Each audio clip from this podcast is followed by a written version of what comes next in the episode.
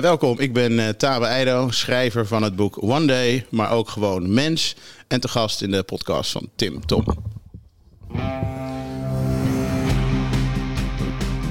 Welkom bij de Tim Tom Podcast.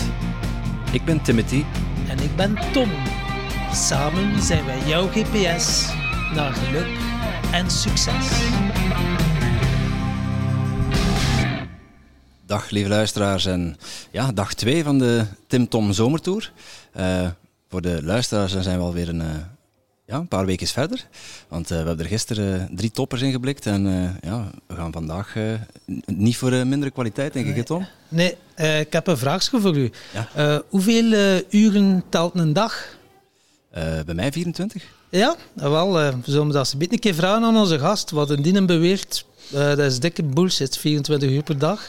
Je uh, hebt veel meer uren in een dag. Maar, uh, okay. dat ja. klinkt interessant voor Ja, mij, heel interessant. Dus, we hebben net al een uur verloren. Hè? Ja. Dat mogen we misschien ook wel zeggen, want we zitten hier in uh, Huisterduin, in Noordwijk aan Zee. En we stonden in Egmond aan Zee. Hè? Ja, inderdaad. ja, jij wordt chauffeur en jij zorgde ook voor de GPS, hè? Ja, ja, ja. oké. Jouw GPS, naar geluk en succes. Dus, we, gaan we, we gaan we zien, uh, Tabe, Tabe Eido, of ja, of het de moeite was om uh, toch nog de rit naar de Noordwijk te maken vanaf Egmond. Ja, we gaan het zien. Zo, dat is een, uh, een binnenkomen, toch? Ja, ongelooflijk. Fijn dat we jou uh, te gast mogen hebben, Tabe. Ja, het is fijn dat ik jullie te gast mag hebben hier. Dus ik wil even zeggen, dit zijn echt, jullie zijn echt man on a mission. Hè? Ik bedoel, het is natuurlijk echt heel bijzonder dat jullie al naar mensen toe gaan om je podcast op te nemen, om verhalen te komen halen of zoeken bij mensen die jullie, uh, vader die jullie zelf natuurlijk heel erg boeit. Maar dat jullie helemaal in de Noordwijk zijn gekomen is natuurlijk echt uh, super luxe. Ja, geweldig. Verkeerdraai ook. Ja, nee, dat ook nog. Ik moet zeggen, het uitzicht hier, uh, ja, de mensen thuis kunnen het niet zien, maar nee. je moet op onze social media dan maar even kijken. Ja, we zetten zo'n fotootje op. Ja, Tim Tom podcast en ja, mooi uitzicht hier. Dus genieten en ja, mooie plek voor inspiratie. Ja. Zeker.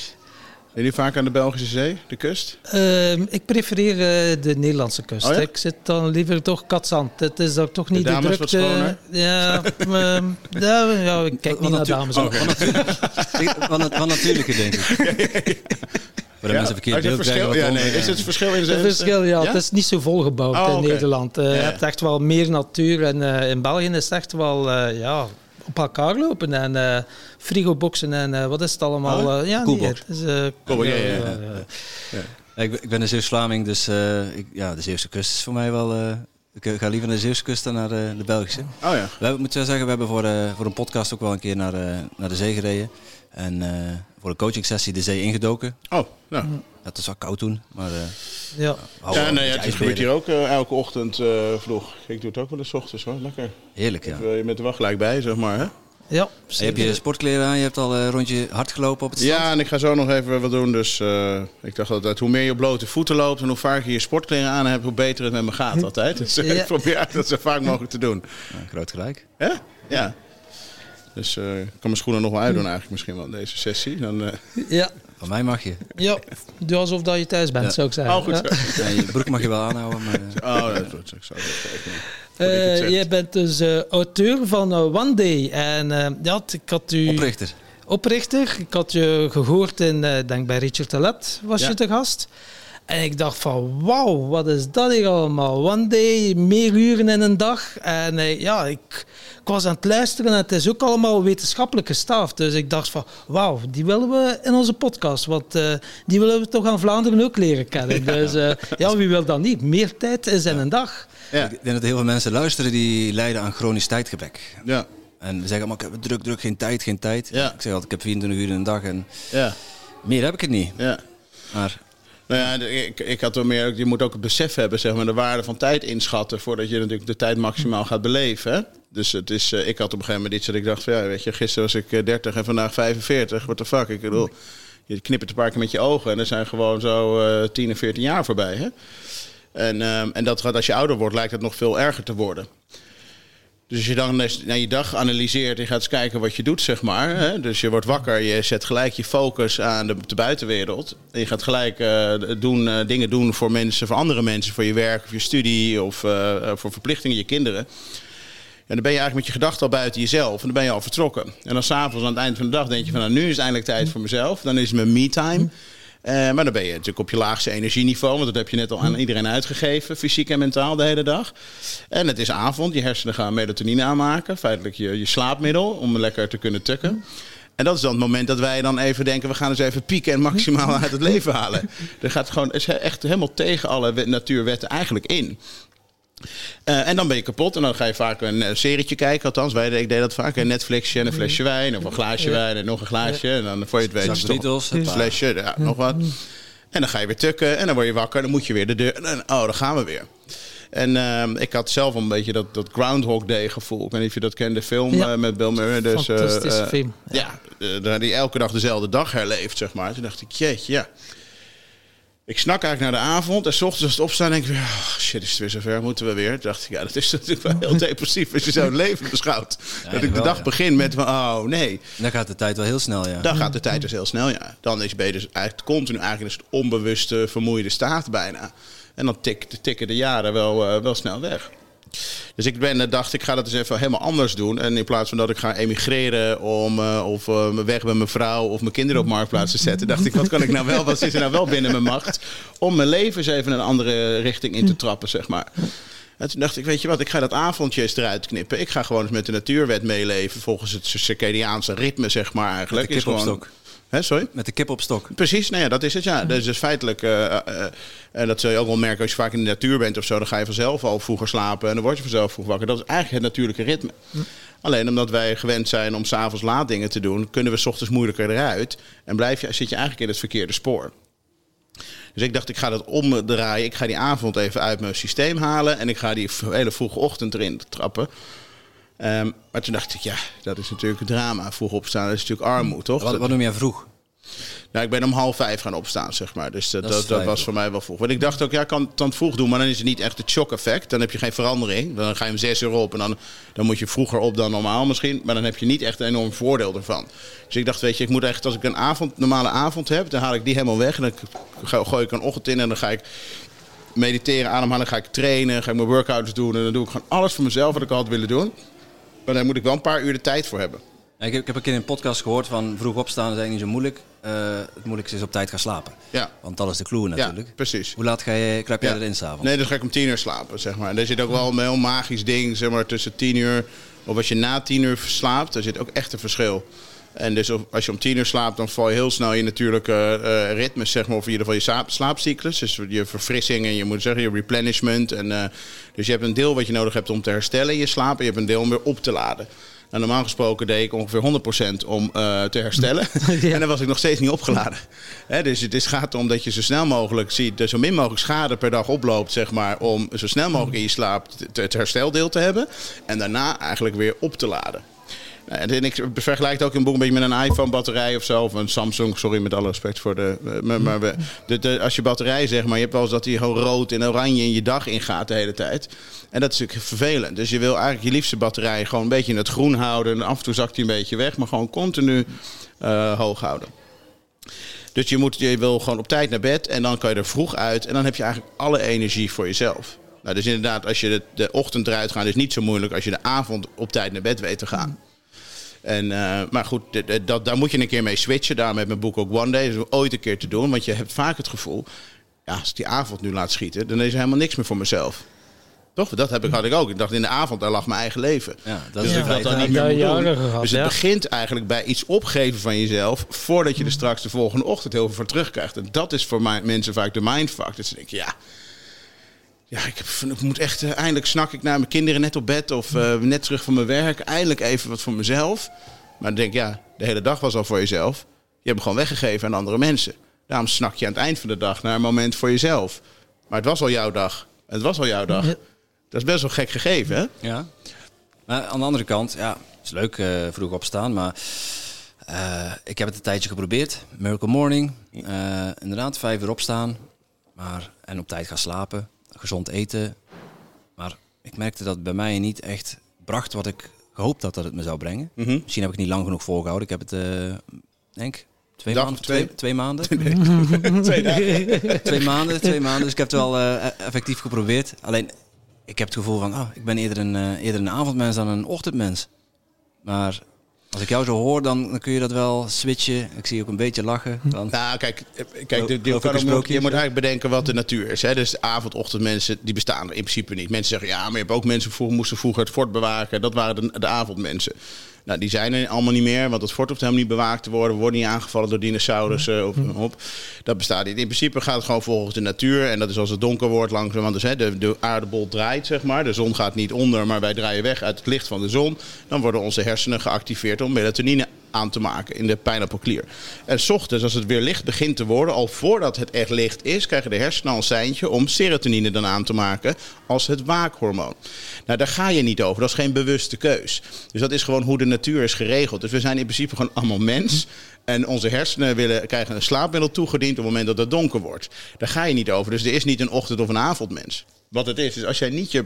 Kijk, we willen allemaal een gevoel van geluk of welzijn ervaren. En we willen allemaal voldoen aan een bepaalde behoeftes die we hebben. En op het moment dat jij niet voorzie- voorziet in je eigen behoeftes, ochtends en overdag dus ook niet in je werk, dan moet er, komt er een moment op de dag dat jij het gevoel hebt dat je in je eigen behoeftes wil worden voorzien.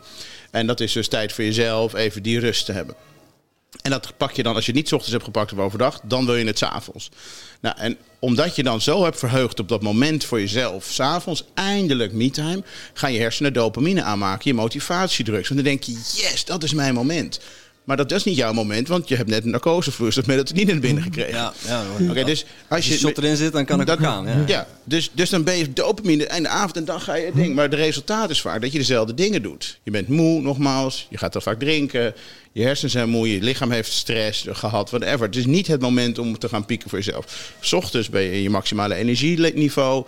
De wereld staat nog uit. Je hersenen zijn schoon. Je bent eigenlijk uitgeslapen. De vraag is dus wat je dan doet 's ochtends. En daar zit natuurlijk een heel groot gegeven. Kijk, het vroege opstaan is helemaal geen doel. Dat is een middel. Het is een middel om eh dichtst bij jezelf te komen. Het is een middel om buiten de afleiding van de buitenwereld of van je eigen gedachten in je hoofd, is even je eigen gelukshormonen, ik noem het dan mijn boek, je happy chemicals te verhogen. Dus, eh, dus de vraag is ook wat jij gedaan hebt dan in die tijd, weet je, dat je 's ochtends opging Ja, de, om aan je behoeften te voldoen, zeg maar. de, de- ik heb dan de Miracle Morning toegepast. Ja. Eh, dus de life savers. Dus eh, schrijven, affirmeren, Ja. visualiseren, oefeningen voor mijn rug, maar ook fysieke, fysieke oefeningen. Soms wandelen, eh, wat lezen, Ja, schrijven. ja, eh, En mediteren alles- zeker. ja, ja, stilte. Ja, ja. ja. ja, S- Soms alles, soms alleen mediteren, soms Ja. alleen wandelen. Dus ik wissel er een beetje af. ja. Maar Ja, Ja. kijk, ik ben, eh, ik ben zelf, ik, ik geloof niet zo in, dat, in die stilte. Zeg maar. Kijk, die, die stilte, als we onder de zoden liggen, dan, dan hebben we nog genoeg stilte. Hè, dus eh, aan niks denken, dat doen we wel als we niet meer zijn. De tijd gaat, we hebben het al gehad, de uren in de dag vliegen voorbij. Het leven vliegt ook eh, aan je voorbij als je niet oppast. Dus het flitst het weg. Dus dat, aan niks denken, dat komt wel. Wat, je, wat jij juist wil, is maximaal gebruik maken van die denkpower om je lichamelijke staat te beïnvloeden. En dat doen we niet. Kijk, dus, dus het geluk of het welzijn wat we ervaren, het gevoel wat in ons zit, zeg maar, wordt bepaald door hormonen. En, die worden bepaald, en hoe je dat voelt, ervaart, heeft te maken met de zuiverheid van je zenuwstelsel, de gevoeligheid daarvan. Toch? Ja. Dus als ik heel veel heb gezopen, whatever, dan ben mijn zenuwstelsel eigenlijk verdoofd, dan voel ik veel minder. Oké, de volgende dag als je brak bent, voel je ook veel minder. Dat is zonde. Dus je wil een schoon zenuwstelsel om maximaal gevoel te krijgen van je, je eigen gelukshormonen te beleven. En, je, en hoe je het ervaart heeft te maken met je bewustzijn. Nou, heb ik mijn hersenen verdoofd met alcohol of heb ik heel veel stress in mijn systeem, ben ik minder bewust, ben ik in gedachten. Dus ervaar ik minder wat er, voel ik minder wat er in mijn eigen lichaam gebeurt. Oké, dus wat het trucje is eigenlijk om te zorgen dat je 's ochtends wel aan dingen gaat denken die jou gelukkig maken. Want de manier waarop je die gelukshormonen kunt activeren in je lijf is door iets te doen of aan iets te denken. oké. Maar heel vaak denken we onszelf heel snel ongelukkig zonder dat we doorhebben. Ja, als Shit, oh, wakker- die, oh, dat gaat mis, dan kan dat misgaan. Als je zit, Als ik wakker word, denk ik, oh, ik moet dat nog doen, moet ja, dat nog doen, moet en dan gelijk zit er stress in je lijf. Ja. Oké? Maar goed, dus, dus, dus, en vervolgens ga je allerlei dingen doen om je dan weer gelukkig te maken. Terwijl als je jezelf even gelukkig denkt, en dat zeggen we dan positivo's, blije eikels, whatever het allemaal is, wat vinden we dan gek? Want dat is niet onze standaard denkmodus. Maar dat is wel iets wat je een trucje kunt toepassen om eigenlijk de geluksgevoelens in je lichaam te verhogen. En dan hoef je veel minder te doen overdag of veel minder te halen bij andere mensen om je geluk te krijgen. En ik vergelijk het altijd een beetje als boodschappen doen met een lege maag. Als je dat doet, dan koop je allemaal shit die je niet nodig hebt. En dan blijf je het door die supermarkt heen gaan. Dan val je in allerlei trucken van allerlei marketeers. En eh, als je hebt gegeten en je gaat dan boodschappen doen, dan werk je gewoon heel rustig je lijstje af. Dan ben je gewoon helemaal oké. Je bent gewoon check. En als ze bij de supermarkt zeggen, joh, dat is helaas dat artikel wat u wilt is op, maakt je ook niet uit. Ga je gewoon naar een ander. Heb je honger? Ben je gefokt en gehaast? Hebben ze iets niet? Shit, ben je weer geïrriteerd? Dus je wilt proberen, ik zelf, om mijn geluksgevoel, mijn welzijnsgevoel zelf te bepalen. Nou, dus daar kun je een aantal dingen voor doen, zeg maar, in die ochtend. En, en met name is het natuurlijk dat als jij wil voelen wat er in je eigen lichaam gebeurt, of wil oprakelen wat er in je eigen lichaam gebeurt qua gedachten, is het niet heel handig als er allerlei gillende kinderen om je heen staan. Nee. Toch? Want dan is het heel moeilijk concentreren. Was er verjaardagsfeestjes met toeters en zo? Met toeters is het vrij ingewikkeld. Nee, dus die hersenen, die hersenen weten, weten nauwelijks op sommige momenten het verschil of iets echt gebeurd is of dat iets bedacht is. Nou, een voorbeeld, misschien is het een beetje een pikant voorbeeld voor de podcast, maar neem even seks. Je kunt dat hebben, maar je kunt ook als je in je bed ligt s'avonds met lampje uit over fantaseren. En dat kan vrij levendig, uh, kan je dat gaan herbeleven. Ja. Toch? Zeker. Oké, dus je kunt, maar je kunt, maar je, kunt ook negatieve dingen die gebeurd zijn, zeg maar, uh, in het echt meemaken. Maar die kun je ook in je, daar het over nadenken. En dan maak je jezelf eigenlijk ongelukkig. Ja, piekeren. Piekeren, noem het op. Maar dat gaat eigenlijk al standaard, vrij automatisch zit dat in ons systeem. Dat is misschien te technisch om daar te diep op in te gaan qua neurologie, maar dat is feitelijk onze standaard setting, omdat dat ons helpt met het overleven. Overleven, ja. Dat is, dat is een betere stand in ons hoofd dan alleen maar denken aan te gekke dingen.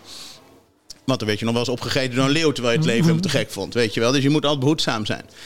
Maar dus, dus het ochtends zorgen dat je wakker wordt, dus het moment dat de wereld uitstaat, maar ook je hersenen zijn in de laagste uh, hersenactiviteit. Dus alles wat je dan op dat moment met je, met je hoofd met, gaat bedenken, daar weet je je hersenen op dat moment echt bijna niet meer van of het echt is of bedacht is.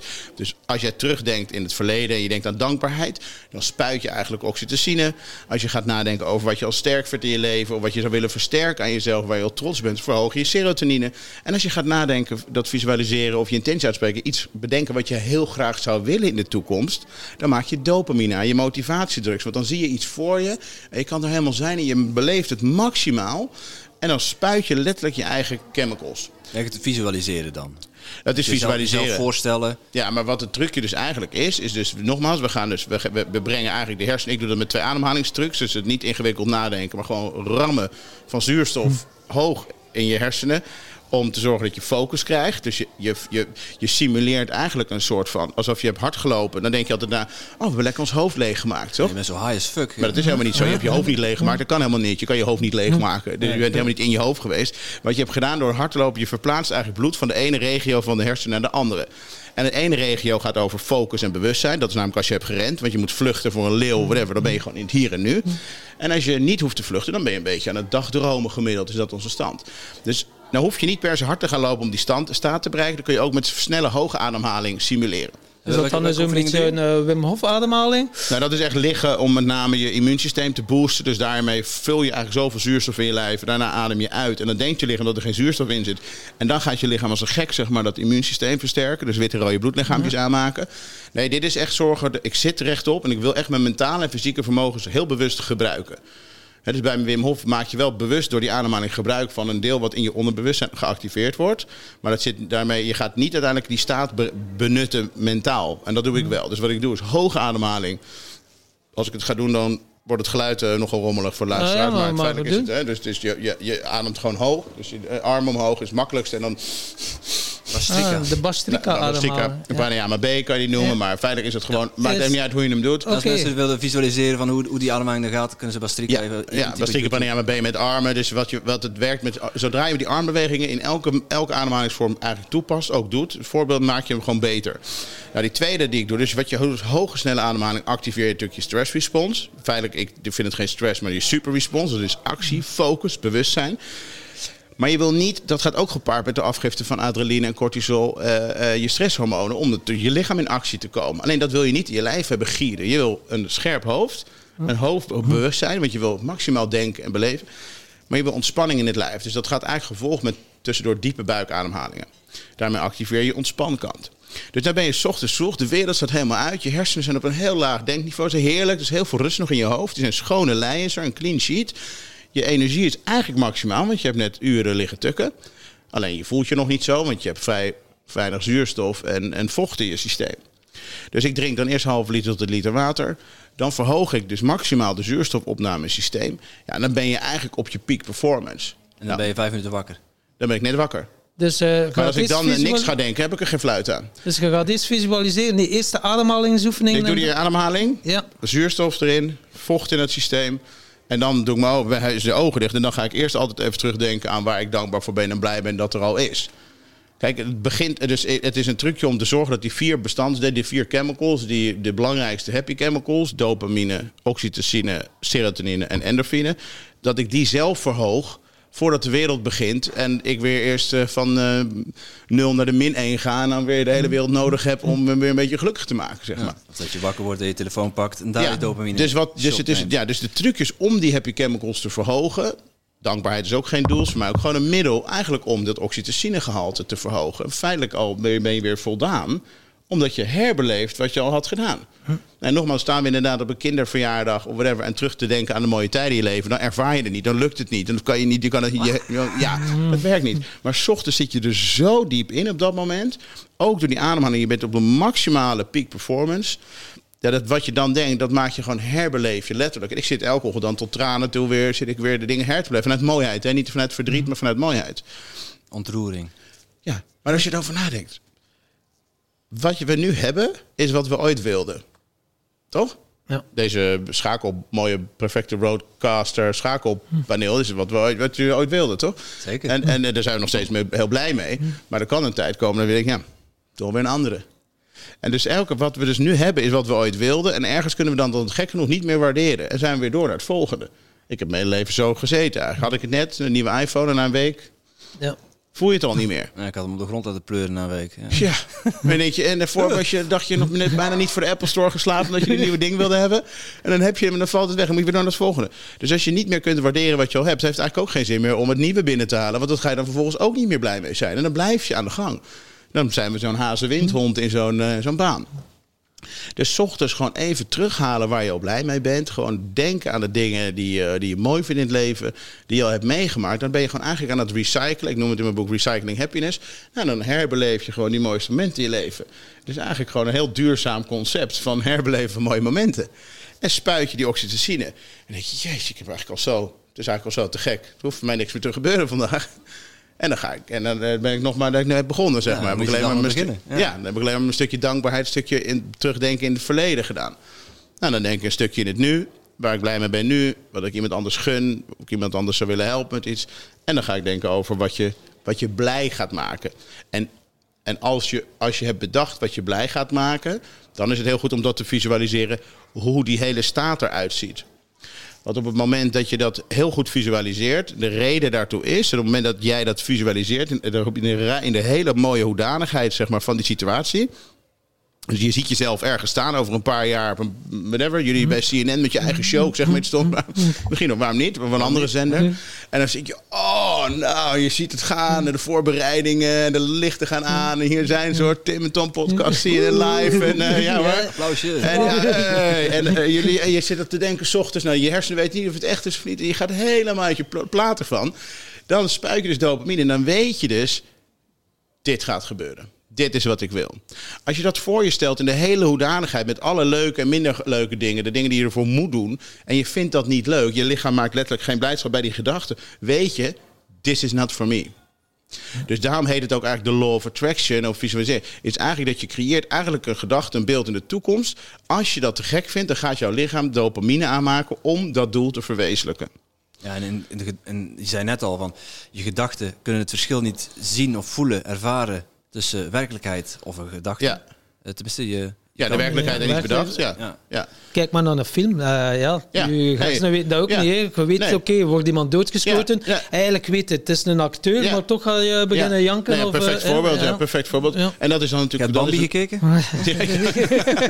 Nou, of, wat, wat kwetsbare momenten in al die kinderfilms kan je vertellen. Hoor.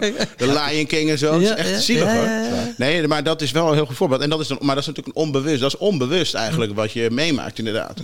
Dus nou, nu kan je je voorstellen dat onbewust laten we onszelf heel makkelijk ver- eh, meenemen in met name vaak verdrietige of droevige of pijnlijke of eh, de negatieve gevoelens. En we zoeken ook wel hoop, hopelijk dan dat we iets meemaken wat ons dan een positief gevoel geeft. Maar dan ben je eigenlijk een slaaf van de buitenwereld. Je hebt dus anderen niet nodig om die film af te spelen. Die film kan je ook in je eigen hoofd afspelen. Dus door gewoon bewust na te denken over allemaal mooie momenten. Nou, en dan gaat het ook over, ja, wat, wat is dan, hoe worden mensen dan gelukkig? Hoe kan je nou doel, doen wat je wil en op je pad, eh, wat is dan je pad? Nou, de- de nummer één begint bij mij volgens mij dat als je jezelf, als je gelukkig wil bent, moet je gewoon dicht bij jezelf zijn. En wat je zelf is, is de, voor mij iets van binnenuit. En want als ik alleen maar naar jou kijk en daarop reageer, ben ik een kopie van jou. En als ik naar jou kijk en daarop reageer, dan ben ik of ik ben een, gewoon een, eh, een, be- een soort jurylid aan het worden van jouw leven. Of ik ben een naaper, maar dan ben ik niet mezelf, toch? Dus eigenlijk om te zijn wie je bent, heb je de buitenwereld ook niet nodig. Want dan laat je je beïnvloeden feitelijk. Dan ga je dus iets bekijken wat er al is en daar ga je dan je mening op geven. Nou, dat vind ik wel lekker makkelijk, weet je wel.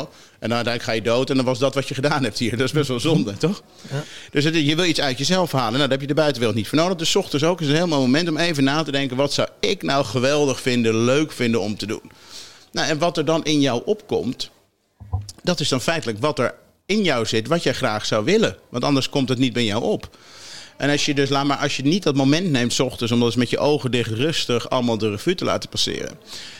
Dan ga je dus, word je wakker, dan kijk je op je telefoon en dan schiet je wat nieuws eh, timelines je hersenpan in. En je gaat aan het werk. En dan ben je, dat, komt dat moment eigenlijk dus niet.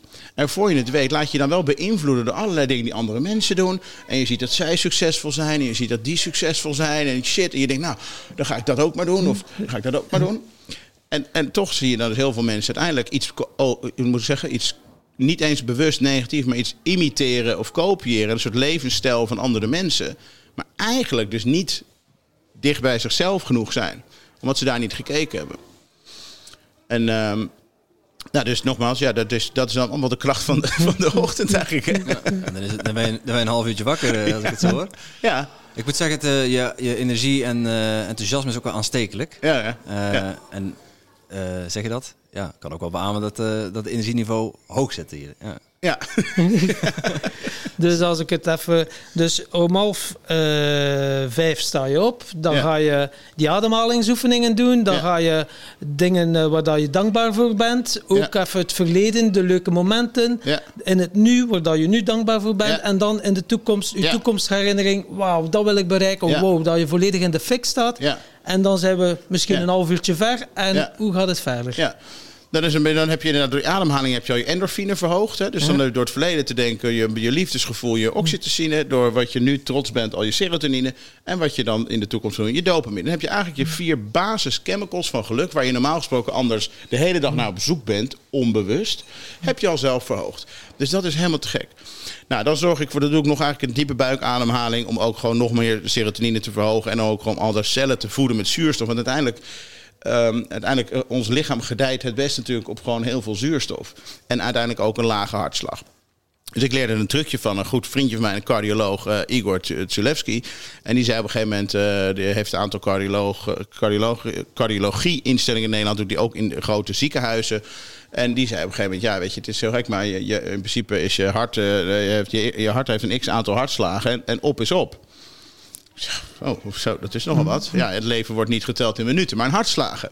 Gewoon als een batterijtje. Dus, hoe, ja, dus hoe hoger je hartslag, hoe sneller die tikt, hoe eerder je hier eh, maar moet vertrekken. Dus toch maar niet gaan hardlopen 's morgens. Nee, er komt hij terug. Dus ik zeg, oké, dus ik heb er onderzoek naar gedaan met ze en zo. Nou, wat blijkt uiteindelijk? Dus die, dat, ja, als je dus wel, je moet wel de sporten, juist zo kort hardlopen en hoge intensiteit trainingen doen. Dus feitelijk is dat hart is, is aan het pompen om bloed natuurlijk door het systeem te krijgen, toch?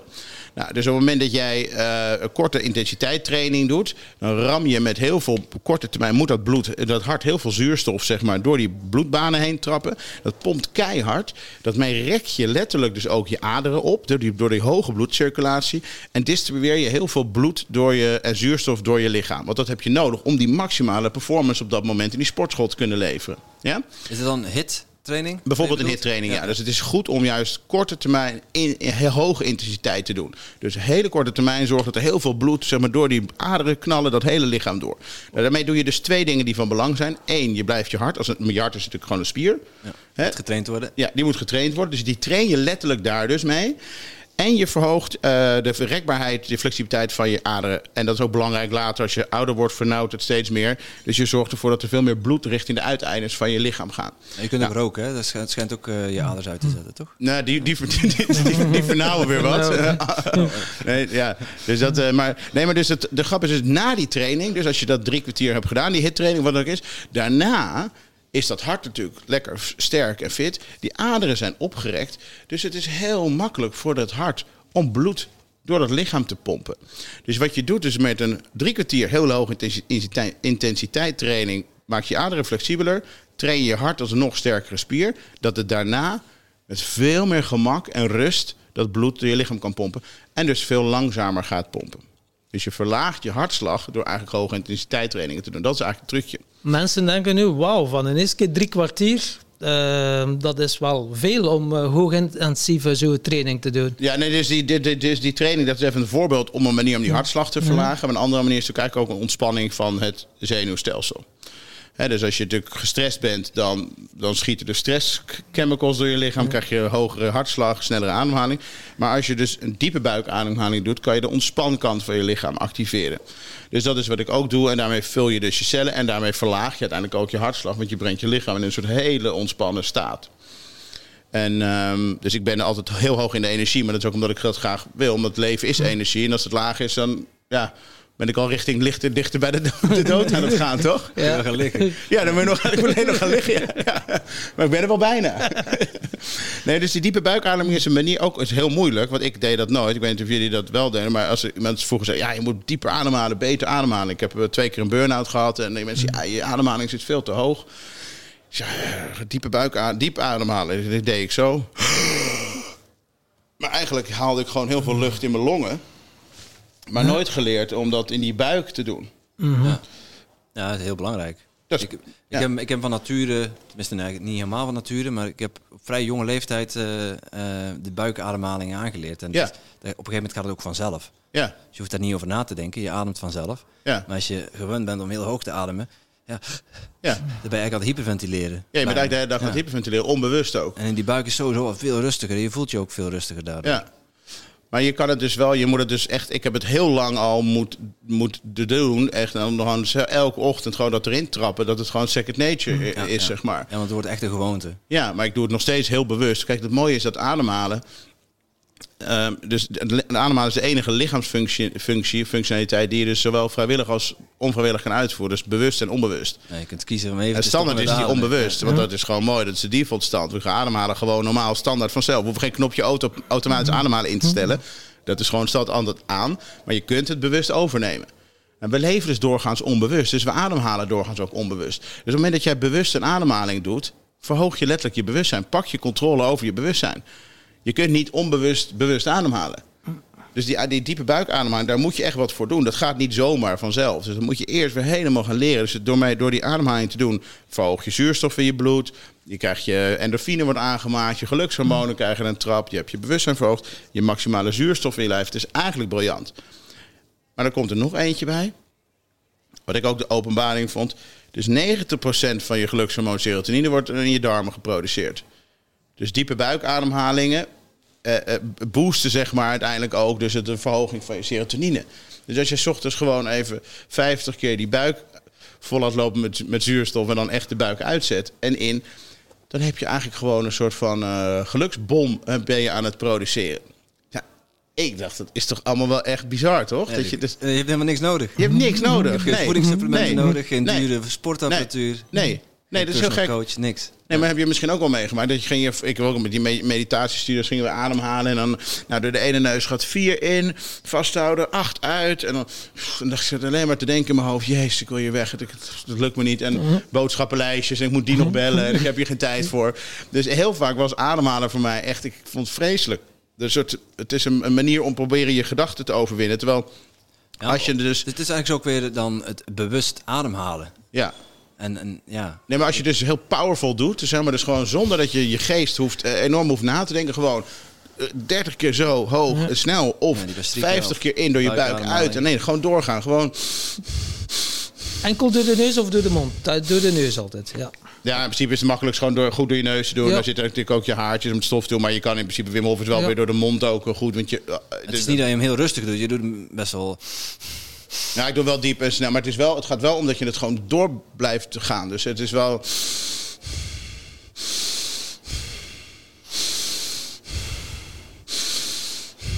Dus dit is diep uit. Gewoon echt door, door blijven gaan. Geen pauzes, zeg maar. Niet te langzaam erin. Je wil echt dat het wel je hartslag verhoogt, dat je lichaam aangaat. Geen ontspannen ademhaling.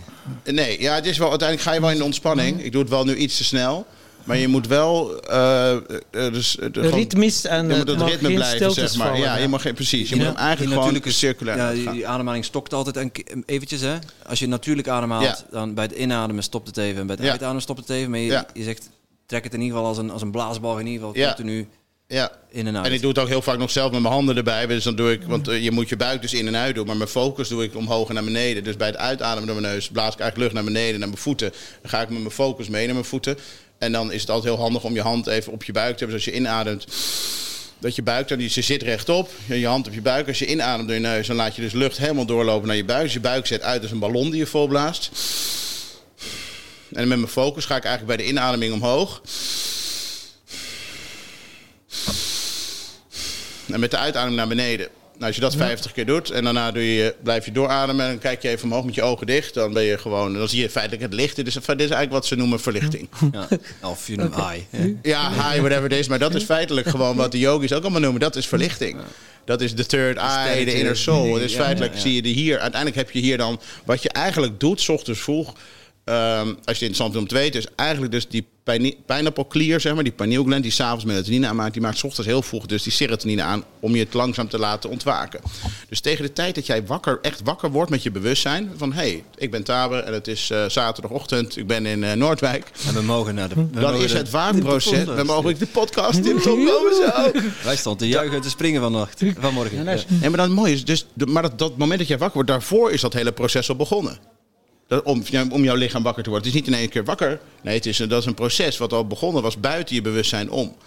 Nou, dus dat is, dat, die pijnappelklier die maakt die serotonine aan. En op een gegeven moment word jij dan wakker. Nou, op het moment dat jij die diepe buikademing doet, dan maximaliseer je dus die 90% die in je darmen worden geproduceerd.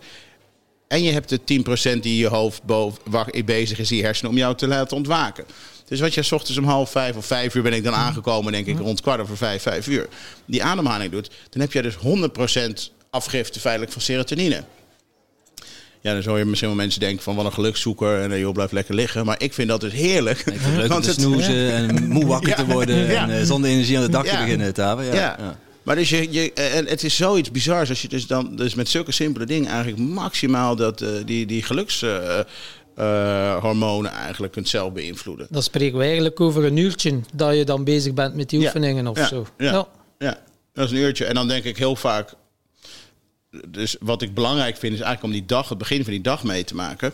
Dus dan, maar heel vaak als ik opsta, denk ik, nou, pff, ik ga wel mijn ding doen, maar ik ga niet hardlopen zo. Dan heb ik die ademhalingen gedaan en dan vlieg ik de tent uit. Het is heel bizar. En elke ochtend denk ik weer, pff, vandaag ga ik niet ademhalen hoor, overal pijn of iets. En dan heb ik die ademhaling met ding gedaan, meditatie. En dan wil ik gewoon zoveel energie, dan wil je de deur uit. Het is iets heel bizars ook. Dus ik, ik, ik, ik was vroeger altijd het stemmetje wat zei bleef liggen. En dan bleef ik liggen. Doe het niet, deed ik het niet. En nu heb ik heel vaak het stemmetje doe het niet, doe het niet. En dan doe ik het toch. En dat vind ik zelf heel prettig. Want het, het, het, het, het helpt je toch door bepaalde... eh, ja, ik moet zeggen... Maar de stemmetjes is wel nog steeds. Ja, maar dat is eigenlijk een standaard default stemmetje. Wat je wil behoeden voor gevaar. Of wat je wil eigenlijk zeggen, joh, die energie moet je niet uitgeven aan hardlopen. Want straks word je straks achtervolgd door weet ik veel wat voor eh eh, volk. En dan moet jij vluchten. de En dan is kant, ja, ja. ja. Ja, dus het is gewoon, dat is feitelijk het automatische stemmetje. Dat is standaard. Maar dan moet je, ik zie het nu als een raadgever en niet meer als een leidende factor, zeg maar. Dat, dat, kijk, als dat stemmetje weg is, dan, dan loop je waarschijnlijk ook in zeven sloten tegelijk. En dan, dan, dan, dan ga je, doe je ook echt gevaarlijke dingen. Dus dat stemmetje heb je ook ergens wel nodig. En dan, oké, dan ben je in dat energie. Maar ja, een mens heeft ook wel af en toe herstelmomenten nodig. Of rustmomenten. Of is het bij Ja. jou, ben jij altijd in piek? Nee, nee, maar feitelijk wat ik doe, in die, ik zit gewoon 's ochtends, ik ga eruit, ik zit gewoon stil. Feitelijk meer rust is er bijna niet. Ik kan nog gaan liggen, maar feitelijk, dat heb ik dan net daarvoor gedaan, al 6, 7, 8 uur slapen. Ja. Dus ik zit en ik ben gewoon aan het ademhalen. Ik ben feitelijk heel bewust processen aan het doen. Dus het voelt alsof het enorm energiek is. Maar dat is misschien hoe ik het vertel. Maar het is natuurlijk eigenlijk gewoon heel goed voor je binnenwereld zorgen. Ja. Dus ik zorg dat ik mentaal zeg maar al mijn trekken ben, eh, hoe moet ik zeggen, ehm, heb voldaan. Of, eh, en, en, dat, en, en fysiek heb ik gewoon mijn, mijn werk kunnen doen. Dus maximaal die bloedcirculatie te verhogen. Maar het is een heel ontspannen proces. Het is gewoon zitten, ogen dicht. Het is ultra rust eigenlijk. Maar wel wakker rust. En ik heb eigenlijk nooit daarvoor wakker rust ervaren. Dus het was of super druk rennen, rennen, rennen. Of uh, alcohol erin of whatever God verboden had om maar die uh, mentale fysieke vermogens, maar dan eigenlijk te minimaliseren. dat voelde dan als even, dan sluit je eigenlijk af. Ja, je lichaam wil voelen, ja. of wil zich even, misschien even moe voelen, maar je ja. denkt nee, alcohol, drugs erin. En, ja, uh, en dan, en dan ben je maar uiteindelijk, wat je doet, is je, je, je, je, je, het is gewoon uiteindelijk geleende tijd. Dus het is, uh, daarom noemen we het ook mooi, hè, dat als je dus die gelukshormonen aanmaakt op natuurlijke wijze, noemen we dat dus doos van de afkorting dopamine, oxytocine, serotonine en endorfine. Dus DOSE. Maar als je het op onnatuurlijke wijze aanmaakt door seksverslavingen, gokken, drank, drugs, dan kan het leiden tot de overdose. En dat is dus gewoon dat je er te veel van nodig hebt, van de buitenwereld pakt, externe spullen om je zeg maar beter te voelen. En dat ga je dan altijd met een, uh, met een hoge rekening of misschien wel het leven moeten betalen. Maar dus het vinden van rust is eigenlijk zorgen dat je wakker bent. Want je wil rust bewust meemaken. Zonder dat er iemand aan je hoofd tettert. En zonder dat je dat eigen stemmetje in je hoofd hebt. Wat de hele tijd zegt, shit, die belasting heb je nog niet betaald. Die facturen, die staan nog open. Je moet, je moet die nog bellen. Je moet ja. die tuin nog opruimen. Je dat nog moeten doen. Hey, goed bezig, jongen. Nee, nee, nee, nee, nee, nee, Dit is niet goed wat je aan het doen bent. ja.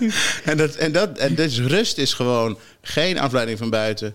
En geen afleiding van die stem in je hoofd. En die vind ik dus ochtends. Dus het is, um, het is eigenlijk uh, mooi dat je zegt. Feitelijk is het grappig. Wat je zegt klopt ook wel voor mij de beleving van mensen. Maar het lijkt alsof het heel druk is, ochtends vroeg met allemaal activiteiten. Maar het is maximale rust. Maximale rust. En je vertelde ook wat mensen denken. Je zei van, ik heb twee burn-outs gehad. Ja. Ze zeggen soms, een nezel stoot hem niet twee keer aan dezelfde steen. Maar jij hebt het al wel gedaan. Oké. Okay. Allemaal goed, helemaal oké. Okay. en mensen die nu zo'n burn-out-achtige situatie hebben, welke concrete tips kan je die geven? Uh, direct al beginnen met die one day ja, burn-out, jongens. Staat om half vijf op en begint er direct mee? Of... Uh, zegde van... Nou ja, je kunt, je kunt een burn-out hebben op twee levels, eigenlijk drie. Je kunt een mentale burn-out hebben en je kunt een fysieke burn-out hebben. Je kunt ze allebei hebben. De eerste keer heb ik ze allebei gehad. Het was gewoon mentaal helemaal naar de maan en lichamelijk overbelast. Het was gewoon elastiek wat was geknapt. Ik kon ook niet meer. Ik moest eerst slapen, slapen, slapen. Ik kon helemaal niks meer.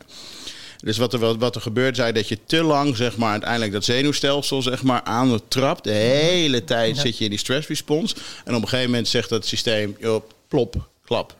Is geen rust meer. Dus dat is dus of actie of verdoven. Actie of verdoven, maar nooit eigenlijk ontspanning in dat zenuwstelsel. Die hersenen altijd maar aan het overdraaien, overdenken, denken, denken. En daarmee dus de hele tijd stress, in dat systeem schieten. Dus het moment dat je eigenlijk gelijk. Dus, uh, dus als je moment dat je gaat. Eh, de tweede keer ben ik na de eerste ben ik heel veel gaan sporten. Niet extreem, maar gewoon gaan hardlopen. S ochtends, ik ren nog steeds elke ochtend, maar heel rustig. Gewoon.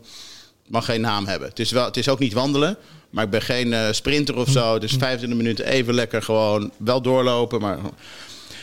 Dus dan zorg je in ieder geval voor dat het lichaam gezond blijft. Ja, dus je, je verhoogt weer de hartslag, maar daarna kom je weer in rust. Dus je moet zorgen dat je uh, wel lichamelijk blijft bewegen. En je moet ook zorgen dat je dus in je hoofd bepaalde rustmomenten weet te creëren. Anders dan alleen slaap, want dat maak je niet bewust mee. En vaak dus als je een burn-out hebt gehad, ben je hoofd ook helemaal kapot van het piekeren. Dus je moet dus uiteindelijk zorgen dat je momenten vindt dat je wakker bent in de rust zonder afleiding van de buitenwereld. En dat is dus ook s ochtends vroeg. Dat heeft uiteindelijk gewoon te maken met de hersenfrequentie waar je in begeeft als je net wakker bent. Ja, plus dat er minder prikkels zijn s ochtends vroeg. Er zijn veel minder prikkels, ja. Dus, je hebt dus sowieso ben je minder op de buitenwereld. Er is er bijna niks wat je kan prikkelen. Om half vijf slapen je kinderen nog. Hè? Iedereen slaapt. Ja. maar is ook nog... En de verleiding is er niet, dus je hebt ook niet dat gevoel. Maar letterlijk ook, de hersenen zijn nog niet zo ver op dat punt dat dat stemmetje al helemaal aan het malen is. Dan zit je nog in de alpha-theta-stand. Dan zit je in de alpha-theta-stand, ja. En dat is dus een heel intuïtieve, organische manier om daarin te tappen. Kijk, normaal gesproken proberen mensen dan... Ik heb het ook gehad met die burn. Ging ik smiddags naar de yoga studio, moest mediteren. Helemaal kapot. En je eindelijk dat je denkt, nou, nu heb ik een beetje rust in mijn hoofd. En nou, bedankt voor de, de les is afgelopen, tot volgende week. Dat je, ja, daar heb je dus ook geen fluit aan. Want dan ben je eigenlijk net een beetje daar, dan moet je weg. Je wil daar een beetje blijven, zeg maar. Dus als je s ochtends heel vroeg opgaat, dan kom je eigenlijk in de staat waar je normaal gesproken bent. Als je aan het eind van de les middags naar de meditatie bent, is namelijk in die tete alpha stand. En dan kan je daar een beetje in blijven. En dan geniet je dus maximaal van rust. Dus de, en dan, maak je, dan breng je eigenlijk een beetje evenwicht ook in die dag. En uh, dus het is ook, heel zo, het is ook echt zo, wat ik ook merk je, je burn-out verdwijnt niet zomaar, zeg maar. Dat, dat, dat is niet zo, nou, dat slijt wel in de tijd. Je moet echt, je kunt gelijk oppakken, diepe buikademhaling doen. Pak ochtends wel die rust. Je moet wel even eerst een beetje uitslapen. Dat is wel belangrijk, dat je echt even wel een beetje de, De, letterlijk ook eerst even een beetje uitslaan, een paar dagen. Nee, maar daarna, ru- laten rusten. ja, dat is niet ja. Dus even dat moet je wel doen. Maar daarna zorgen dat je echt er vroeg, op, vroeg uitgaat en gebruik maakt van die hele rustige eh, eh, momenten in je hoofd, die tete alpha situatie. En diepe buikademhalingen doen, ademhalingen doen. Dat je je zenuwstelsel gewoon ontspant. En want het gaat namelijk niet vanzelf. En als je dat al jaren met die burn-outs hebt meegemaakt, ook of je zit erin, dan, dan heb je dus niet door wat, het, wat er gebeurt. Maar, maar, maar geneeskundig of wetenschappelijk of neurologisch is het gewoon zo. Je hebt een, een, een, een, stressvolle gedachte in je hoofd. Of een zorgelijke gedachte. En daarmee schiet jouw systeem in die stress response. En maak je noradrenaline, adrenaline en cortisol aan. En dat zijn stress chemicals die jouw zenuwstelsel een ros geven om tot actie over te gaan. Maar je gaat helemaal niet tot actie over. Want je zit gewoon op je baan, bij op je kantoor achter je laptop. Je helemaal eh, volle bak het gaspedaal in te trappen de hele dag. Maar dat doe je eigenlijk onbewust. Dus de truc is wel natuurlijk om te zorgen dat je eigenlijk als tegenhanger daarvan dat zenuwstelsel in de ontspankant duwt. Ja, parasympathicus, sympathicus. Ja, Voor precies. degenen die het, eh, iets Ja. meer informatie over willen opzoeken. Ja. Ik, ik kijk even met schuin nog naar de tijd ook. Ja. Super interessant. Ik denk dat we nog een uur eraan kunnen plannen, maar eh, jij wil zo meteen nog Ja. gaan zwemmen. Ehm, en we hebben nog een, eh, een paar vraagjes voor jou. Oh ja. Ja, ik wil nog even, dus we hebben het over beweging, slaap gehad. Eh, voeding is ook niet onbelangrijk. Kan je ook even kort inzoomen eh, hoe dat jouw eetpatroon eruit ziet? Om eh, gezond te blijven? Ja, nee, ik probeer eigenlijk eh, zo laat mogelijk te eten op de dag. Zo laat mogelijk. Ja, en daar heb ik ook een trucje voor en een reden voor. Maar de ene is dat, dat kijk, dat ik, ik zoek eigenlijk naar een hoogste vorm van bewustzijn. Dus zodat ik, als ik dan, dat ik, dat, dat, dat zeg maar de dag van gisteren de dag vandaag niet beïnvloed en de dag vandaag niet alvast mijn morgen verpest. Dus als ik gisteren iets heb gedaan waar ik spijt van heb, kan ik bij wijze spreken nu de hele dag een rotgevoel hebben, want ik heb een vriendje beledigd en ik moet het goed maken. Dat, dat wil je eigenlijk niet. Ik wil ook niet dat ik zeg maar vandaag nu helemaal aan de toog gehangen, dat ik weet dat ik morgen een kater heb, zeg maar. Dus, nou, dus met en, en, en wat, en wat, wat het is, je hoogste vorm van bewustzijn wil je houden om echt in het nu te kunnen leven. Nou, wat gebeurt er op het moment dat je dus eh, sport bijvoorbeeld, heb je dat dus ook wat ik net al vertelde, verhoogt zuurstof. Als je hongerig bent, verhoog je eigenlijk ook je bewustzijn. Op het moment dat je langzaam richting een hongergevoel krijgt, dan zeggen die hersenen: Oké, nu gaat er iets niet goed. Er moet gegeten worden, anders gaan we dood. Toch? Dat is een van de meest primaire levensbehoeften uiteindelijk. Dus als je er een beetje langer mee wacht dan dat we normaal doen. Wakker worden, niks doen, gelijk eten. Ik ga wel wakker worden, allemaal dingen doen en pas veel later eten. Eh, sorry, ik raak hem toch aan, ja. Ja, ja, ja. Dat is nummer één. Ja. Ik heb nog twee, eh, nog twee kansen. Ik raak de microfoon aan, maar nog twee kansen. Spannend. ja. Ehm, dus hoe langer je wacht met eten, eigenlijk, hoe hoger dat hongergevoel een beetje begint te komen. En een hongergevoel mag ik eigenlijk niet zeggen, want dat is feitelijk is het geen honger, het is gewoon trek. Maar dat die hersenen krijgen een seintje van, oh, dit wordt belangrijk, dit wordt belangrijk. En je, en je wordt vanzelf bewuster en veel scherper, doordat je een beetje hongerig bent. Dus een trucje ook gewoon om veel scherper eh, in het begin van die dag te, doen, te staan. En ook echt pas te eten op het moment dat ik echt denk dat ik er echt trek in heb. En normaal gesproken was het gewoon eet ik, ik ontbijt, lunch, avondeten, ontbijt, lunch, avondeten. Maar feitelijk, ik wil eten als ik iets heb verbrand en ik heb het weer nodig. Dus ik probeer dus zo laat mogelijk op de dag te doen. En Is dat dan een uh, deel door de intermittent fasting? Dat Ja, je dat s heet middags dan eet of zo, fasting, ja, dat- 16 uur niet eten en dan in de Ja. tijdspannen Ja, dat van- kan je doen. Ja. bijvoorbeeld, maar ja. weet je, wat mooi is met die dingen, dan, eh, de yogis doen het al, eh, weet ik veel, 100 jaar. En Amerikanen pakken het intermittent fasting en dan is het concept. Marketingstrik eromheen. Ja, nee, maar dat is met die dingen ook met ademhalen. Oh, dat is die ademhaling of die ademhaling. Nee, het is gewoon, ik ben mens en we hebben allemaal een manier om zuurstof in ons systeem te krijgen. En eh, eh, er is niet, niet niemand kan dat claimen. En of ik het nou zo doe, of met mijn armen of zo, of via mijn neus of mijn oren. eh, Feitelijk is het gewoon zuurstof is van iedereen. En we zijn zo gemaakt. En, maar dus, dat is, eh, ja, nee, dat, dat, het klopt. Maar feitelijk is het gewoon, oh, normaal gesproken ook. Moest je, vroeger moest je ook gewoon, als we wakker werden in de woestijn. Dan moesten we ook eerst even gewoon eh, wat vechten en jagen voor ons maaltje. En dus, dus mensen denken ook, ja, nee, maar voordat ik wat ga doen, moet ik gegeten hebben. Nee. We zijn heel goed in staat om iets te doen zonder dat we wat gegeten hebben. Sterker nog, Je zit- je- ja, ja. we zijn ervoor gemaakt. Ja. ja, we worden dus lethargisch en moe van dat eten en het niks doen. Dus het is gewoon, je moet eerst het hebben gedaan en dan het eigenlijk een beetje verdienen. En je gaat veel lekkerder voelen ook. En je merkt ook van, hé, hey, ik ga veel bewustere keuzes maken ook in het eten, omdat je er een bewustere daad van maakt. Ja, en iets wat ik een beetje heb geleerd eigenlijk van, ook van yogis, en wat ik wel heel interessant gedachte goed vind elke keer. Dus we eten natuurlijk feitelijk om energie te krijgen in de kern, toch? Ja. Ehm, en natuurlijk is het zo, ik ben ook ik ben enorm begonnen, ik vind het super lekker allemaal eten. Maar feitelijk is het gedaan van ik hoef energie voor me tot je nemen. Dus eh, voedingsmiddelen. En dus je, maar, maar, heel vaak eten wat je eet, duurt zo lang om af te breken dat het ons lichaam meer energie kost dan dat het ons oplevert. Dat vind ik zo'n bizar gegeven. Dus Dus we eten om energie te krijgen, maar we eten dingen waar ons lichaam zo lang zoveel energie in moet trappen dat het ons uiteindelijk meer energie kost dan, Dan dat, dat het energie het oplevert. Als je dan zo gaat kijken naar bepaald eten, denk je, oké, dan blijven er nog wel eh, op zich hele simpele dingen over. Maar eigenlijk alles wat een beetje natuurlijk vers is en een beetje licht verteerbaar is. Dus als je er zo naar kijkt, dan kun je gewoon kijken, oké, heeft iets twee tot drie uur nodig om te verteren tussen de verschillende maaltijden. En dan heb je eigenlijk iets wat goed is. En je voelt het vaak zelf ook echt wel, weet je wel, een visje of zo, dat voelt altijd toch, dat verteer je gewoon lekker. Dat neem je gewoon goed op, toch? Ja. Groente of fruit of iets gekookt. dat- zijn allemaal dingen die makkelijk opnemen. je op hebt relatief snel honger daarna ook weer. Ja, je hebt met veel van die dingen. honger is weer relatief. Trek. Ja, trek. Maar dat komt ook omdat het ge- eigenlijk die hele die, die troep, die kost ons heel veel energie waar we trek van krijgen. Dus Het ge- waar we weer trek van krijgen. Het geeft ook weinig energie waar we echt wat mee kunnen. Dus eh, ja, Richard Let noemde wel eens vulmiddelen. hè? ja, de snelle koolhydraten, Ja. aardappelen, Ja. pasta, rijst. Ja, dat is natuurlijk allemaal uiteindelijk niet. Je wil gewoon, dus je, ik kijk ook gewoon een beetje naar de bouwstenen dan. Dus, Oké, je, je, hebt, eh, je, je, je lichaam wil eh, eh, in de ba- basis hebben koolhydraten, het liefst langzame. Je spieren hebben behoefte aan de proteïne. Je hersenen willen eigenlijk het liefst een beetje vet. Dus dat is feitelijk wat er eigenlijk in het systeem moet. En heel veel water.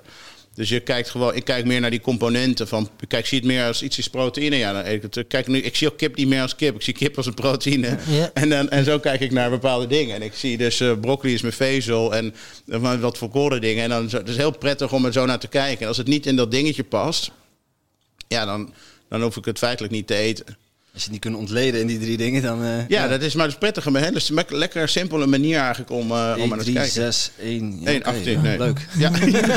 ja. Nee, dus je kijkt gewoon naar eh, van, ja, valt het daaronder? Is het een proteïne? Ja, is het een soort vet? Is het een beetje een vet wat, wat opneembaar is, bij wijze van spreken? En natuurlijk zijn er wel...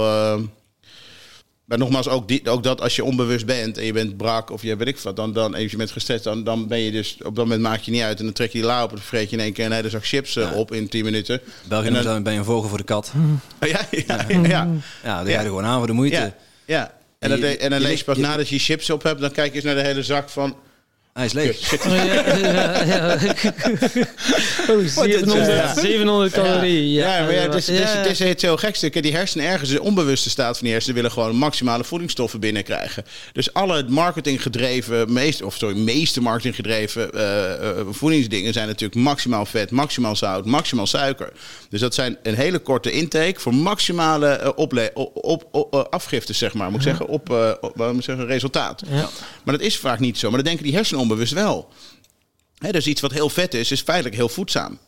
Makkelijk. Oh, super, dat moet ik dan hebben. Terwijl het eigenlijk is het te veel vet en een slechte manier vet.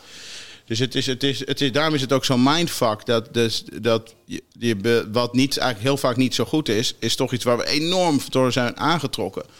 En dat is dus daarom. Dus als je, maar als je er leert om er doorheen te kijken, dat je denkt, oké, weet je, dit is inderdaad super veel vet en super veel frituur. whatever. Het is allemaal, moet je zout de mond.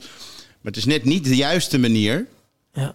Dus dan weet ik soms ook als je denkt, ik heb zin in die zak chips. denk ik, oké, ik moet nu even zout hebben of weet ik wat. En dan kan ik ook, neem ik een kippensoep bij wijze van spreken in plaats van die zak chips. Dan denk je, nou ben ik nou zo'n saaie lul, kan mij dan schelen die zak chips.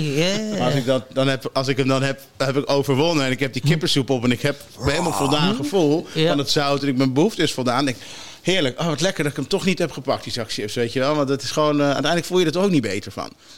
Ja. Althans, ik niet. Ik vond me daarna nooit, eh na, met name McDonald's heb je dat soort dingen, toch? Dat je echt denkt van, shit, wat, wat was Ja. dit weer? Hey, dit, Zet ik, zet ik geen stap binnen, dus ik heb geen idee. Wij reden gisteravond naar huis. We hadden gisteren Johan Luca in, eh, in de podcast. Het was eh, half twaalf of zo dat we klaar waren. Twaalf uur. S'avonds. Ja, oh, En eh, ja, dan is alles dicht. De restaurants dicht. We hadden nog niet, we hadden nog niet gedineerd. Onze Oh. lunch was eh, eh, ergens een croissantje. En dan om een uur of vijf, zes hadden we nog een banaantje gegeten bij iemand thuis. ja. Ja, vergeten eten. Kan Ja. gebeuren. Ja. Eh, maar dan, ja, dan zit je ook in die hyperfocus. Ja. En dan heb je ook eigenlijk niet echt super meer honger. Nee. We zaten ook tegen elkaar te zeggen van... Eigenlijk het enige optie die we hebben als we willen eten... is gewoon naar de McDonald's. Ja, dat is het enige wat open is nu. Ja, dat is bizar, ja. hè? Je kunt geen gezonde, gezonde Nee. snack even snel ha- Nee. ergens halen. Nee.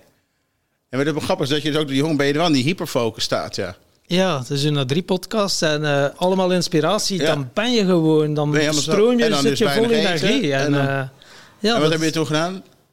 Niks Heb je het, rode, het gele licht, de gele M weten te weerstaan? Nee, eh We niks zijn niet bij de. Mac. Nee, nee, nee, nee, Gewoon nee. zonder eten naar bed, ja. Ja, ja. Hij heeft een ontbijtje genomen van de vanmorgen morgen, maar ik dacht Ja, ja. van, eh, ik ga nog Tuurlijk. even door. Ik, eh, Ja. ik ga tot de middag door. Ja, dat is... Ja, maar dat is lekker, je eigen... Ja, tuurlijk. Ja. Ik zit in energie en ik had Ja. niet echt honger. Dus ik Ja. dacht, waarom moet ik eten? En ik wel. Nee, ja. nee, maar snap ik. Maar dat is ook mooi. Je moet gewoon toegeven aan die momenten, toch? Ja, zeker. dat, eh, dat, dat, dat heb ik zelf ook met, met One Day. Zeg maar, van, het is natuurlijk een dag van half vijf tot tien. Maar als ik dat... eh, mensen zeggen, ja, moet dan, moet dan elke dag. Zeg, Nee, nee, het boek heet One Day, niet Every Day. Maar het is ook niet dat ik een contract heb afgesloten met iemand of zo. Dat als ik me er niet aan hou, dat het dan... eh, hè, dus ik, ik, ik doe het omdat het me het lekkerste eh, doet voelen. Maar ehm, er zijn ook wel eens momenten met eten of zo dat je, dat je denkt, oké, het is beter als ik nu wel even wat eet.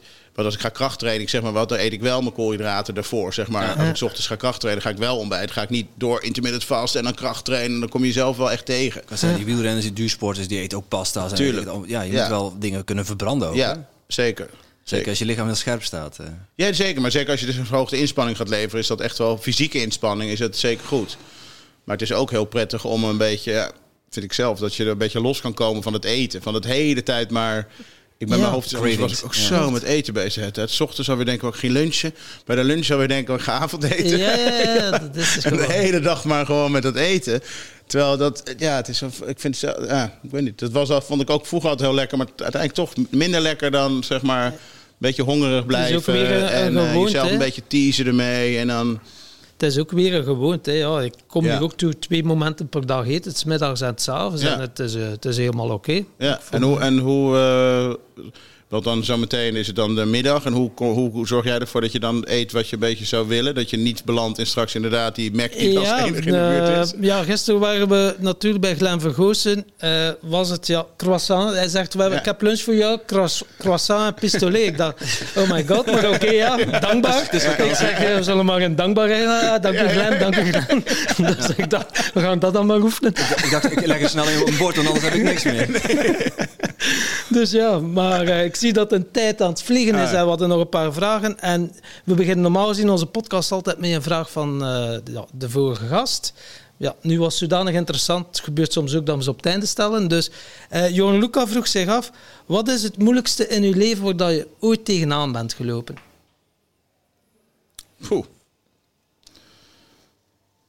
Ehm, maar er mogen meer dingen zijn. ja, zeker. Ja, als je het maar in vier minuten kan vertellen. dan- Oh ja, nee, nee. Die bu- burn-outs zijn natuurlijk echt moeilijk. In het begin, je eerste keer dat je een burn-out meemaakt, is echt Ja, bizar. Want je ziet, je denkt gewoon, ik dacht eigenlijk dat ik in een, dat ik, dat ik in een zwart gat terecht kwam. Uiteindelijk was het, ik dacht het de zwartste periode van mijn leven, maar het was uiteindelijk het grootste lichtpunt wat me ooit heeft overkomen. Want ik heb eigenlijk een geschenk, hè? ja, het is echt een geschenk. ja. Want ik leefde dus totaal onbewust, zeg maar. eh, eh, dus, dat, dus dat is wel echt. Eh, dat is een hardcore manier, zeg maar, om jezelf te leren kennen. En, eh, echt, maar ik ben er wel echt dankbaar voor. Maar het heeft wel lang geduurd. Het was echt, echt intens. En het is ook logisch, want als je dat niet zo intens was, zo onbewust, zou je ook niet in een burn-out belanden. Dat is wel echt, dan heb je het echt, zeg maar. Dan ben je echt op een lege tank nog 15 uur doorgereden vol gas, zeg maar. Terwijl iedereen zei, niet doen, joh, het zit in de fik. Maar je zelf wel gaan. Dus dat. Dus dat ehm, ja, ja, ik heb wel faillissement meegemaakt. Is ook niet leuk. Moet je ook dealen met allerlei dingen die eh, negatieve aspecten natuurlijk. En eh, de- op allerlei vormen, eh, fronten, zowel van je, jezelf, maar ook naar andere mensen toe. Ehm, ik heb een vrouw met drie stiefkinderen. En die hebben zijn geweldige kinderen al 10, 12 jaar. Die zijn voelen als mijn, eigen kinderen. Ik ben, en een dochter van, van mezelf ook nog. maar dat is, dat is positief gezien hoor. Maar dat is ook, was natuurlijk ook is een enorme ontdekkingsreis. Ook om dat goed te accepteren in je leven en erbij te krijgen. Want je bent nooit in principe hun echte vader. En dat schrijf ik ook in mijn boek. Maar het is toch te gek om, eh, om een mooie rol erin te kunnen vervullen, zeg maar. Dus dat zijn wel... Zeggen dat burn-out of faillissement zijn negatief eh, lijkt. Nou, ik moet zeggen dat faillissement van je is eigenlijk niks positiefs aan. Daar is er niet zoveel positiefs aan te krijgen, zeg maar. Ik kan zeggen, oké, wat had ik anders moeten doen of zo, maar. Maar die burn-out is natuurlijk een heel leerzaam gegeven. Ehm, maar ook dus met kinderen van een ander en je eigen rol erin en zo. Het is ook wel heel bijzonder om dat eh, te ervaren, zeg maar. Oké. Ik denk dat dat wel de drie... eh, Mooi. En onze podcast gaat over geluk en succes. En eh, ja, we hebben twee vragen die altijd terugkomen. Een van die vragen is: wat is jouw definitie van geluk?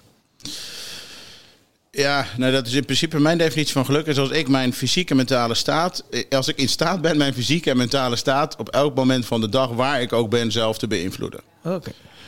En eh, dus dan dat ik niet afhankelijk ben van andere mensen voor de staat waarin ik eh, verkeer. Of wat er om me heen op dat moment gebeurt. Ehm, ja, en, en als je dan even naar de, de, de wetenschap, neurologische de- de definitie wil kijken, is geluk natuurlijk is een gevoel. En gevoel wordt bepaald door je hormonen. En geluksgevoelens worden bepaald door je gelukshormonen. Dus dan kom ik weer terug bij die dopamine, oxytocine, serotonine en De endorfine. doos. ja. De doos. En de doos. En als je die dus natuurlijk wijs weet te verhogen... en je hebt je zenuwstelsel lekker op orde... en je hebt je bewustzijn een beetje scherp... dan is het maximale eh, plezier hebben van je eigen rollercoaster. Ja, En, en ja, en nogmaals zeggen, als jij een gelukkige keuze... het is ook letterlijk zo. Je, eh, eh, je, kunt, dit, dat, je kunt jezelf, zeg maar, letterlijk die geluksgevoelens verhogen zelf... of je kunt het niet en dan wachten tot de buitenwereld ze van je afpakt. Of, Dus ja, dat, dat heb ik echt wel ontdekt als geluk. Ik snapte het vroeger nooit. Ja, geluk is, eh, happiness is een inside job. Of eh, weet je, allemaal moeilijke dingen over geluk. Maar ik dacht, ja, het is letterlijk zo. Het is gewoon heel simpel. Het zijn gewoon che- chemicaliën die verhogen. En die voelen, die voelt, dat voelt lekker. En als ze te laag zitten, voel je ruk. Dus als je ze zelf weet te verhogen, nou, dan kun je Ja. eigenlijk altijd in die staat brengen zeg maar, van, van welzijn, van comfortabelheid, toch? easy, simpel, Ja. fun. Ja. Ja. Ja, gewoon- Het maakt niet uit waar je bent, wat je doet. Nee. Want je hebt het altijd zelf aan de hand, zeg Ja. je. Ja. Maar je kan het niet onbewust doen, want dan overkomt het je. Dus je moet het bewust doen. En dat is een mooi gegeven ervan. Dus dat je zorgt er ook voor dat je bewust in het leven staat. Als je het echt als een bewuste daad ziet. Ja. Heb je dat je niet, het is, niet, het, is geen eh, delivery of zo. Nee, Ja. het Het is is een takeaway. Geluk is echt ja, ja, takeaway. ja. Het is geen delivery service. Ja. ja. Even bellen. Nee, dat is er niet. Het is gewoon ja, zoals je je tanden poetst elke dag. Als je dan je eh, doos gaat verhogen uiteindelijk, Ja. eh, dan komt het op neer. Ja. Dus eh, Ja, ja. precies. Dat Dat is is wel eh, heel mooi. En bij geluk hoort ook succes. Wat is jouw definitie van succes? Jeetje, nou, ik denk dat als je dus eh, dat, dat feitelijk zou kunnen zeggen dat als, als uitkomt wat je had bedacht, hè? Dus als, als, als je realiseert wat je, had, wat je had gehoopt, zeg maar, dan ben je gelukkig. En feitelijk zou je kunnen zeggen, is dat succesvol? Als je niet hebt gehaald wat je had gedacht of had gehoopt, Ja. dan voel je je eigenlijk minder gelukkig. En zou je kunnen zeggen, is dat niet succes? Uw dromen verwezenlijken eigenlijk een beetje. Feitelijk wel. Dus Ja. het heeft te maken volgens mij met wat ik hoop of verwacht.